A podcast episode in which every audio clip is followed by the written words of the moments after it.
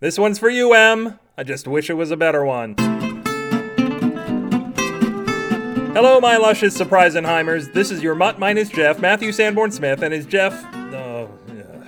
I better go back and fix that later. Beware the hairy mango! Today's story makes five in a row about eating or digesting. I'm sorry, folks, it's just something that I have to work out of my system. Maybe with some castor oil. Fun fact castor oil originally came from beaver groin. I make up most of the things on this show, but I'm not making that up. So if you're ever constipated in the woods, just find a beaver and suck its oily groin. You'll get regular and have a happy beaver to boot. And who doesn't want to boot a happy beaver? What the hell was this story again? Oh, yeah, food fight! Food Fight by Matthew Sanborn Smith.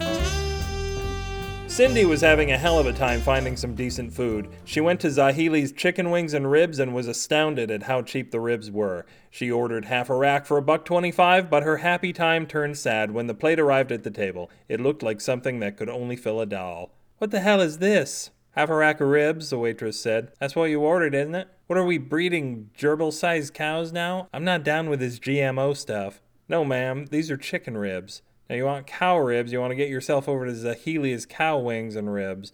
But word to the wise, and she got close and whispered, You do not want to try the cow wings. Zahili claims they're the cow version of bat wings. It's just a big old hoof covered in hot sauce. Cindy left distraught, not because the ribs weren't tasty, because they were, but to sate her mighty appetite, she'd have to buy more of them than she could possibly afford.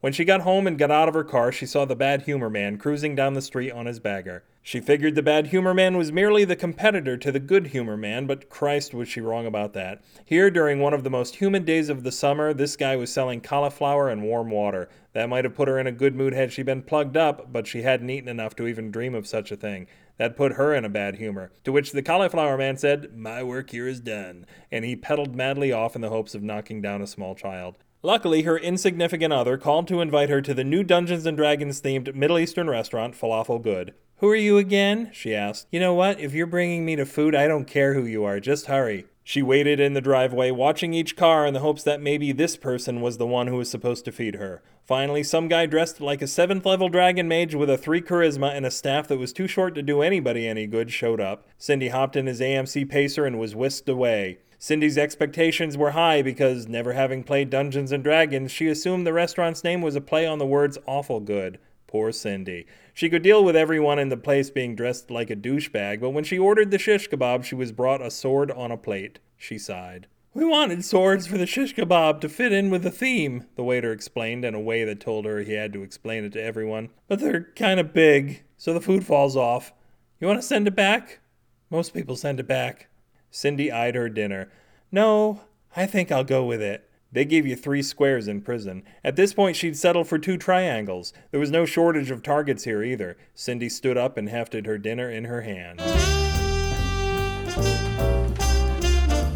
If this story put you in a bad humor, you can scorn it and other inexpensive laxatives at the URL of the creamsicle bewarethehairymango.com. Debate your equally dull political enemies in the comments for this post or aggressive B-mail me and we'll watch second-rate violent movies together at Matthew at bewarethehairymango.com and clean up the blood on the theater floor with our water-spraying paper towels also known as Mr. Napkins at bewarethehairymango at gmail.com. Wait, that's not blood. The SF and SF signal stands for the atrocious erotica ebook knockoff Suckleberry Finn, which happens to have sold 20 million copies. Tell your local singing fertility doctor on the street to croon to his entire audience that this show leads to more screwing around than a joiners convention at the Globe Theater. When the song is done, I guarantee the crowd will give him a standing ovulation. Tweet to the offbeat as well as the beat off that by following me at twitter.com slash upwithgravity, they can experience more unrequited Twitter sex than they've ever wet dreamed of. If you still can't get enough of me, subscribe through the PayPal link on the homepage and you can bathe in shaving scum. The official newsletter of Beware the Hairy Mango. Enjoy delightful mango flavored tweets every week between episodes, except for the last couple of weeks. Form the best habit I'd advise you not to detox from. Yes, you nerds. Two of the last four sentences did end in prepositions. We are the biker gang of podcasts. The Hells Mangles. The ones your English teacher warned you to avoid, lest your mind become pregnant at 13 with the Mango Pit subversive language at. Send me some goddamn fan art, will ya? I'll JPEG it to the wall at the Man Gallery. After months of asking, there's only a couple of pics up there, so even your shitty art will be welcome. This podcast fills itself with your lovin' while remaining sweet on that filthy Creative Commons Attribution Non Commercial Share Alike 3.0 unported license who lives down by the crick.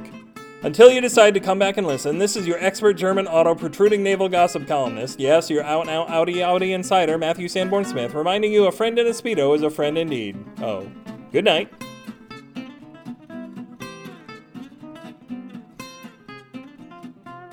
Yes, you're out and out Audi Audi ins- uh could have gone much more smoothly.